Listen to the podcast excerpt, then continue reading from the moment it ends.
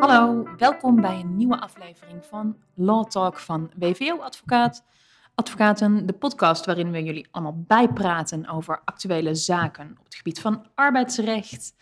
Ehm, vandaag hebben we weer een, eh, een leuke uitspraak. Ik ben hier met mijn collega Pascal Willems. Hallo. Hi Pascal. En we hebben vandaag weer een, leuk, nou ja, een leuke tuchtrechtelijke uitspraak over een bedrijfsarts die een beetje uit de bocht is gevlogen. Ja, absoluut. absoluut. Ik denk dat in deze uitspraak zitten heel veel onderwerpen die wij uh, nou ja, regelmatig uh, vragen over krijgen. Ja. Dus ik dacht van misschien is het leuk om die er even bij te pakken uh, en even langs te lopen wat hier gebeurde. Het is een, eh, een uitspraak van het Centraal Medisch Terugcollege van 13 april jongsleden. Um, en wat er speelde was het volgende. Er was een medewerker die had zich op 6 juli 2020 ziek gemeld. En kwam 7 juli 2, 2020 eigenlijk op een spoedspreekuur bij een arbo-verpleegkundige praktijkondersteuning. Um, en dat is eigenlijk het eerste onderwerp wat ik meteen even erbij wil pakken. En dat is taakdelegatie. Um, wij, wij, werken voor heel veel arbodiensten en bedrijfsartsen en krijgen ook heel veel vragen over taakdelegatie. Wat mag nu wel en wat mag nu niet? Ja, en heel even voor de luisteraars van ons die luisteren en niet precies weten wat taakdelegatie is. Kun je dat heel kort uitleggen? Ja, taakdelegatie houdt in dat uh, in de Arbowet uh, en uh, arbeidsomstandigheden besluiten, zo heeft de, de, bedrijfsarts van de wetgever een aantal taken gekregen, een aantal wettelijke taken. en die kan die onder voorwaarden, bepaalde van die taken, kan die delegeren aan een gedelegeerde. Ja. dus iemand anders die die taken uitvoert. Nou, de regelgeving daarover, de uitwerking daarvan is onder andere in het verenigingsstandpunt delegatie van taken door de bedrijfsarts van de NVAB. En die geeft onder andere een tabelletje van taken die de bedrijfsarts aan een, iemand kan delegeren, ja. mits hij daartoe bekwaam is. Ja, precies. even heel kort in de notendop, er zit ja, meer precies. aan vast, maar uh, daar gaat het om. En een vraag die in de praktijk vaak voorkomt, en die ook in dit geval speelde, is of uh, de bedrijfsarts het, het eerste contact of het eerste spreekuur uh, na een ziekmelding, of die die kan delegeren aan een gedelegeerde. Ja. Um, en die, die, discussie of die verwarring komt omdat in de tabel van uh, het verenigingsstandpunt, waarin eigenlijk wat meer in, de, in detail is uitgewerkt wat het bedrijfsarts wel en niet kan delegeren, is opgenomen dat um, een arbeidsomstandigheden spreekuur, of het, nee, sorry, ik moet goed zeggen, het eerste spreekuur na uiterlijk zes weken verzuim, kan de bedrijfsarts niet delegeren. Nee, dat is iets wat de bedrijfsarts altijd zelf moet doen. Hè? Ja, en andere spreekuren wel onder voorwaarden staat. En de, de vraag die in de praktijk van opkwam, betekent dat dat de bedrijfsarts het allereerste contact met de medewerker niet kan delegeren? Ja. Of hebben we hier te maken met het uh, spreekuur op basis van de uh, probleemanalyse uiterlijk zes weken na de eerste visitedag moet worden opgesteld? Ja. En je kan het op verschillende manieren lezen zoals het er staat. Mm -hmm. Uh, en voor beide valt wel wat te zeggen. Je kan bijvoorbeeld ook zeggen van ja, het eerste contact van de bedrijfsarts met de, de medewerker, de patiënt, is belangrijk omdat dan ja, eigenlijk het probleem wordt geanalyseerd. Ja. Dus het eerste contact zou je kunnen zeggen, moet de bedrijfsarts zelf doen en dan kan hij bepalen wat hij kan delegeren. Ja. De andere optie, de andere uitleg die mogelijk is, is dat je ook kan zeggen, het eerste contact voordat er dreiging is van langdurig verzuim, kan door gedelegeerde doen. Ja. Die kan dan even uitvragen wat er is. Precies. Die werkt toch in opdracht en onder eindverantwoordelijkheid van de eindverantwoordelijke bedrijfsarts, koppelt dat ook terug. En de bedrijfsarts hoeft de medewerker pas te zien als die de probleemanalyse gaat opstellen. Ja. Uh, en in dat spreekuur. Ja. Uh, en daarbij is het belangrijk om te vertellen dat de probleemanalyse uh, opstellen, kan de bedrijfsarts niet delegeren. En de bedrijfsarts nee. moet die altijd opstellen, CQ aftekenen. Ja. Ja. Nou, in, de, in de praktijk, omdat er natuurlijk een, een heel groot tekort is aan bedrijfsartsen, wordt er al heel veel gewerkt met taakdelegatie. En zie je dat er, um, ja, om de, de ziekmeldingen te kunnen verwerken en te kunnen inschatten, dat um, dat eerste contact altijd, of bijna altijd, ik zeg altijd, maar dat is niet waar, maar bijna altijd wordt gedelegeerd. Ja. En dus dan vindt eerst een... Ja, maar dat, dat is dus een ander contact dan echt een spreekuur op basis waarvan die probleemanalyse wordt gemaakt. Dat kan soms wel. Uh, dat hoeft natuurlijk niet. Hè. Dat ligt helemaal aan hoe het uh, afgesproken is met de werkgever. Maar veel arbeidsdiensten die uh, laten nou ja, de bedrijfsarts de eerste paar weken even buiten beeld. Een gedelegeerde uh, vraagt dan de gegevens uit bij de zieke werknemer.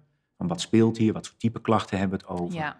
Maakt misschien een inschatting. Ook een beetje een soort van triageachtig instrument om even te kijken hoe ernstig, hoe ernstig is het hier. Hebben we het hier over iemand die na een paar weken wel weer um, gaat reintegreren en op korte termijn hersteld zou zijn? Of hebben we het over dreigend langdurig verzuim? Ja, precies, precies. En um, dus in de praktijk is, uh, wordt daar uh, nou ja, op een bepaalde manier mee omgegaan. En in deze zaak was de medewerker in dat zeg maar, spoedspreekuur gezien door een arbo-verpleegkundige. Ja. dat is een big geregistreerde. Um, en de, de werknemer, de klager, die klaagde onder andere erover dat de bedrijfsarts hem zelf niet had gezien. Ja, dat, niet dat spreekuur had gedelegeerd. Dat spreekuur had gedelegeerd. En ik kom er later op, maar in dit geval heeft de bedrijfsarts de medewerker nooit zelf gezien. Ja. Dat is ook het bijzondere daar, maar eh, heel specifiek was dus eigenlijk de onderliggende vraag, mag een bedrijfsarts dat eerste spreekuur, wat niet per definitie het spreekuur is waarbij de probleemanalyse wordt opgesteld, delegeren? Ja. En uh, het Centraal Medisch Terugcollege zegt in, in de uitspraak uh, dat dat kan.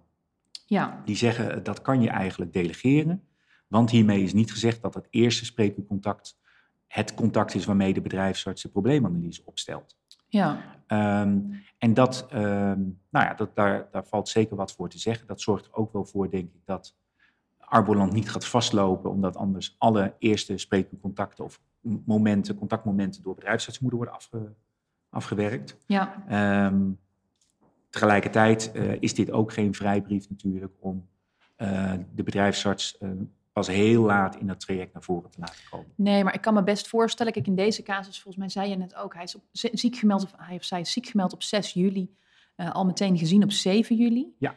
Um, dan, vaak is er dan ook wel iets waardoor ofwel een werkgever echt twijfelt aan een ziekmelding, um, ofwel er is een, een, een, een, arbeidsconflict of een dreigend arbeidsconflict tussen partijen. Uh, dus ik kan me best voorstellen dat je dan niet meteen op stel en sprong een bedrijfsarts uh, naar voren kunt schuiven. Uh, want ja, zoals je al zei, er is een enorm tekort aan bedrijfsartsen. Ja, die ja. hebben meestal de ruimte niet. Maar een werkgever heeft er soms wel behoefte aan dat er, dat er echt wel even snel door een arbodienst wordt geacteerd. Ja, klopt. Ja, dat, dat zegt het Centraal Medisch Terugcollege ook. Hè, van hier is eigenlijk sprake van verwarring. Uh, het spreekuur uh, uiterlijk zes weken na aanvang verzuim. Ja. Dat is het probleemanalyse spreekuur, noem ik het maar even. Maar dat moet niet verward worden met een reïntegratiespreekuur. En ja. het eerste contact in dit geval wordt gezien als een reïntegratiespreekuur.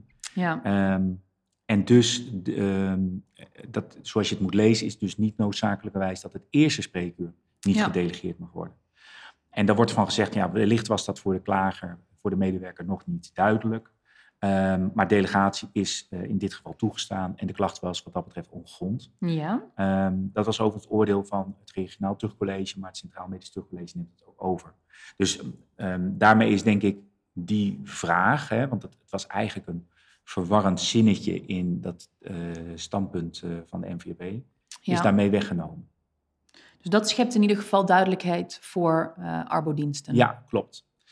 Um, maar er speelde ging, wel meer, hè? Er speelde heel veel. Uh, en het tweede dingetje wat speelde is dat uh, de medewerker werd bijgestaan door een advocaat. En er was dus over het oordeel van, in dit geval de arbeidsverpleegkundige, was uh, de medewerker het niet mee eens. En die wilde een second opinion. Ja. En daar krijgen we natuurlijk in de praktijk ook wel vragen heel over. Veel. Um, wanneer mag je nou wel of niet een second opinion weigeren? Hoe moet Ja. je daarmee omgaan? En deze bedrijfsarts die, uh, nou ja, die had er een hele duidelijke mening over.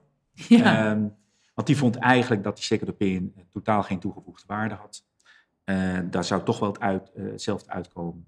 Hij vond ook eigenlijk dat het um, ja, in dit geval veel meer een deskundige oordeel uh, aangevraagd had moeten worden. ja.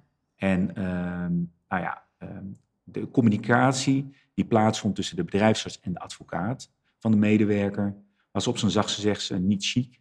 Nee, dan druk nee, zachtjes ik, uit. ik, ik denk dat je wel kunt zeggen dat dat uh, eigenlijk wel onbeschoft was. Ja. Vanuit de bedrijfsarts richting de advocaat. Maar over die, over die second opinion, uh, wat je dus leest in deze uitspraak, dat die bedrijfsarts uh, eigenlijk zoiets had van ja, weet, het heeft totaal geen zin, want er komt toch hetzelfde uit. Ja. En de klager die, die vond dat de bedrijfsarts eigenlijk dat heeft tegengehouden. Onder andere omdat tussen het moment van het aanvragen van de second opinion en het in gang zetten zat vier dagen. Ja, dat vind ik dan toch ook, weet je, vier dagen. Ja, het is niet een bedrijfsarts. We hebben daar natuurlijk al eerder een podcast, podcast over gemaakt.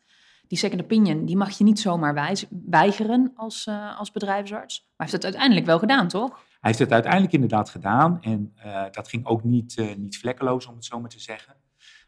want het ging met aanvraagformulieren via de arbeidsdienst of zo. En dat ging niet meer, helemaal goed. Maar daar zag je wel dat het Tuchtcollege zegt... Van, ja, het feit dat dat niet helemaal uh, soepel is gelopen, betekent niet dat dat rechtelijk verwijtbaar is. Zeker gezien ook de beperkte tijd die ertussen heeft gezeten. En dat ehm, nou ja, de advocaat van de klager had ook toen opeens uh, een, een, linkje kwam naar de lijst van bedrijfsartsen die een second kunnen afgeven. Ik vermoed dat dat uh, de link is naar de lijst van de landelijke pool bedrijfsartsen ja. Ja, dat denk ik ook. Um, daar had de, de advocaat ook ja, kunnen zeggen, nou wij willen graag deze om daar ook proactief in te kunnen zijn. Dus, uh, en daar komen we zo op, maar die communicatie tussen de bedrijfsarts en de advocaat was op zijn zachtst gezegd uh, moeizaam. Ja.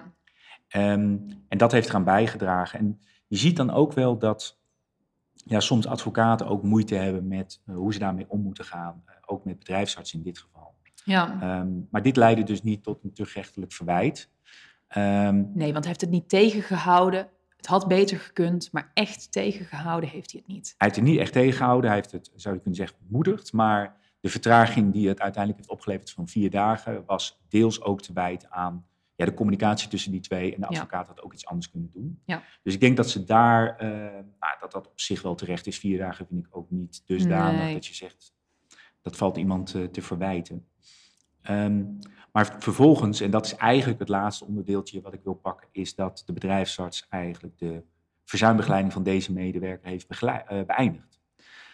En uh, daar krijg je natuurlijk in de praktijk ook vragen over. Ja. Van, ja, wanneer mag je nou als bedrijfsarts zeggen, ik kan, ja, ik kan deze medewerker niet meer bijstaan? Ja. En in dit geval zei de bedrijfsarts, uh, ja, er is hier eigenlijk te veel gebeurd. Ja. Hè, ik kan in, in gemoede, zo noem ik het maar even, deze medewerker niet, meer goed begeleiden. Ja. Als je naar de feiten kijkt, heeft hij deze medewerker nooit zelf gezien. Nee, want wat er dus gebeurd is, is deze medewerker is alleen maar bij de arboverpleegkundige geweest. Daarna is dat hele nou ja, conflict ontstaan en het getouwtrek ontstaan over die second opinion. Maar die, die medewerker is vervolgens niet zelf nog op een spreekuur bij de bedrijfsarts geweest. Nee, sterker nog, er heeft uh, eigenlijk geen contact plaatsgevonden tussen de bedrijfsarts en de medewerker zelf, want dat verliep via de advocaat. Ja, ja. En wat het uh, Centraal Medisch Terugcollege expliciet overweegt, is dat de bedrijfsarts zich eigenlijk ja, niet professioneel en misschien, maar dat zijn mijn woorden even, uh, best schofterig uitlaat. Ja. daar waar wordt gezegd dat de advocaat ja, steeds netjes is gebleven. Ja. En je ziet eigenlijk ook in de citaten, hè, in de uitspraak staan hele mooie citaten van wat er uh, in de correspondentie naar voren is gekomen. Ja, ik, ik zal heel even om een klein, klein uh, kijk, het is een beetje, nou ja, we willen ook niet hier een beetje lopen, lopen bashen, maar hij zegt bijvoorbeeld, um, u heeft een enorme plaat voor uw kop, uw taalvaardigheden zijn ver onder het niveau. Uh, ik heb een hekel aan domme advocaten en u bent hier een schoolvoorbeeld van ja, dat soort, dat soort teksten. Ja, precies. Uh, um, hij zegt, ik, uh, we kunnen dus constateren dat ik niet, en niet dan met hoofdletter nalatig ben geweest, ja. alleen is het probleem dat uw cliënt dat hij een domme advocaat heeft. Ja. U daagt maar lekker voor de rechtbank en stelt me maar lekker aansprakelijk. Ik heb volkomen lak aan dit soort advocaten. Ik leg het de rechters met liefde uit. Dan kunnen we ook eens lachen, u snapt het toch niet. Misschien dien ik wel een klacht in bij de deken over uw totale onkunde. En dat u mag functioneren in uw vakgebied. Ja. Um, Ja. Hier spreekt heel veel frustratie uit. Ja, Ehm, maar ook wel een stukje arrogantie ehm, van deze bedrijfsarts. ja, Ehm, en, en dat komt hem in dat opzicht, eh, denk ik, best duur te staan. Want eh, het feit dat hij dus de verzuimbegeleiding heeft beëindigd, eigenlijk vanwege een ruzie met de advocaat, ja, die vervolgens ook nog volledig aan de bedrijfsarts wordt toegerekend. ja, Eh, en hij ook zich geen, geen rekenschap heeft gegeven, zoals je dat noemt, van zijn zorgplicht. ja, Ja, dat, dat leidt ertoe dat hij eh, een zware maatregel krijgt. ja, En dat zien we in de praktijk ook wel. Dat, kijk, het is best lastig natuurlijk als er een klacht tegen je wordt ingediend als bedrijfsarts. Om dan te zeggen, ja, iemand is dus kennelijk niet meer mee eens. ja, Is er nog wel een vertrouwensbasis? ja, Maar om dan eenzijdig de verzuimbegeleiding te beëindigen. Ja. ehm, is, is eh, ja, niet snel mogelijk. Nee, je moet je denk ik, eh, en ik denk dat dat voor zowel bedrijfsartsen als advocaten geldt, maar je, je, moet, je moet je wel realiseren dat je een professionele rol hebt. Eh, zeker denk ik zo'n bedrijfsarts ten opzichte van eh, een werknemer. Ehm, ja, en dat je daar wel op een bepaalde manier mee om moet gaan en ook een stukje afstand moet bewaren. Ja, en je moet je denk ik ook realiseren dat anders dan bij een, een gewone geneeskundige behandeling, is dat dit dus een wettelijk voorgeschreven begeleiding. Ja. Niet echt behandeling, maar wel begeleiding. En als je als bedrijfsarts je handen aftrekt van die medewerker, ehm, ja, door wie wordt hij dan begeleid? De werkgever Ja. heeft ook meteen een probleem, want er ontstaat een gat in het verzuimdossier. Ja. Ehm, dus als er überhaupt een reden is, en die kan er best zijn, hè, we hebben ook wel die zaken gehad van die, Ja. van die eh, bedrijfsarts die met een pistool bedreigd werd op zijn spreekuur. Ja, Nou, dan kan ik me voorstellen dat je zegt, goh, eh, dit gaat eventjes te ver. Maar ook dan blijft je zorgplicht dat je moet zorgen voor opvolging. Ja, En eh, waar ik merk dat bedrijfsartsen dan in de praktijk tegenaan lopen, dat ze zeggen, ja, ik wil dat een collega van mij ook niet aandoen. Dus er ontstaat een soort saamhorigheid daarin. En dat is soms best een lastige. Ik denk in dit geval, ehm, en ik weet niet of dit een, een zelfstandige was of dat een eentje onderdeel uitmaakte van de arbodienst, nee, Ehm, maar dit is wel degelijk een zaak, een kwestie die sowieso door een collega kan worden overgenomen. Ja, dat denk ik ook, zeker. Maar ik denk dat geval wat wij toen hebben gehad van die bedrijfsarts die met een pistool was bedreigd, Ja, die is wat lastiger. die is wat lastiger, want ehm, dat wil je een collega ook niet aandoen. Nee, Tegelijkertijd zijn er natuurlijk dan wel oplossingen te bedenken dat je eh, ja, toch met eh, eh, beveiliging, of ja, het is van de gekken, maar ja, dat je wel het maximale probeert te doen. Nogmaals, omdat het een, een wettelijk voorgeschreven traject is. ja, En uiteindelijk was dus dat feit, eh, in combinatie met dat de bedrijfsarts ook niet eens de moeite nam om naar de zitting van de tuchtrechters toe te gaan. oh ja, ja, Ehm, dat is ook geen en goed ook- signaal. ja, dat was ook geen goed signaal. Bovendien in hoger beroep bij het Centraal Medisch Tuchtcollege had de bedrijfsarts eh, beroep ingesteld. Toen heeft de klager incidenteel beroep ingesteld. Eh, en toen wilde de bedrijfsarts eigenlijk de keutel erin trekken. Ja, Maar bleef het incidenteel beroep staan. Incidenteel is het tegenberoep, zou Ja. je, zo kan je het noemen. En daar wilde de bedrijfsarts eigenlijk vanaf. Want die had zoiets van, ja, ik heb geen zin hier meer in. Of ja, misschien werd hem toch verteld dat hij beter even eh, zich koers kon houden. ja, Eh, en is er dus kennelijk een correspondentie op gang gekomen tussen de bedrijfsarts en het eh, medisch terugcollege over de voortzetting van de zaak. ja. Dus ook daar ontstond zo langzamerhand wel een conflict, Mm. Zou je kunnen zeggen. Maar eh, dat hij zich op deze manier heeft, eh, heeft opgesteld, eh, dat overweegt het terugcollege ook. Ja, dat leidde ertoe dat hij een berisping kreeg. ja, En ja, een berisping is ongeveer de laatste fase voordat je ook richting schorsing of voorwaardelijke schorsing gaat. En ik denk als je deze zaak ziet, dat ja, deze bedrijfsarts moet zich goed realiseren dat hij ehm, ja, echt wel op het randje zit met, met zijn gedrag. Ja, ja. Overigens is het, het, het leuke of bijzondere van deze zaak, dit is de tuchtzaak. Ja. Maar in het verlengde daarvan speelde dus ook nog een arbeidszaak. Deze medewerker werd uiteindelijk door zijn werkgever ontslagen. En die zaak heeft eh, uiteindelijk eh, recent nog bij het gerechtshof Den Bosch eh, gediend. 12 eh, mei is daar uitspraak gedaan. En daar komt zijdelings dit ook aan de orde. Want een van de argumenten die de medewerker ook aandraagt... is dat de verzuimbegeleiding, met name dat eerste verzuimspreekuur... niet goed gegaan is. Dus eigenlijk dat eerste stukje over die taakdelegatie. Ja, En, ehm, en dan zie je toch, dat vind ik wel grappig, dat ehm, het Hof daar eigenlijk veel simpeler mee omgaat. Hè. Ehm, die zegt over dat eerste spreekuur, het gaat om het spreekuur van 7 juli, waarbij de arbeidsverpleegkundige hem heeft gezien. Dat, dat advies en dat eh, heeft in overleg met de bedrijfsarts plaatsgevonden. Dan citeren ze artikel 14 Arbowet en dan zeggen ze, het kan gedelegeerd worden. Eh, want het artikel verzet zich niet tegen delegatie. ja, Er staat Ja. dus niet in de wet dat het niet kan. ja, Dat vraag ik me ergens wel af. Want als het niet in de wet staat dat het niet kan, betekent het niet automatisch dat het wel kan. Want er staat expliciet dat de bedrijfsarts die taak heeft gehad. Dus Ja. dat vind ik een te korte door de bocht redenering. ja. ja. Maar eh, er speelde hier veel meer en ook andere dingen in deze ontslagzaak. Dus ik denk dat het Hof daar Ik wou, ik wou zeggen, ik denk slaan. inderdaad, volgens mij ging het hier om, het was een ziekmelding terwijl partijen aan het onderhandelen waren over een beëindigingsovereenkomst. Ik denk heel eerlijk gezegd dat een hof in zo'n geval er een beetje doorheen prikt en denkt, ja, ik zoek gewoon e- e- even oneerbiedig, maar ik zoek even naar een argumentatie om hier doorheen te kunnen prikken. En, eh, Ja, dat denk ik ook. Dat denk ik ook.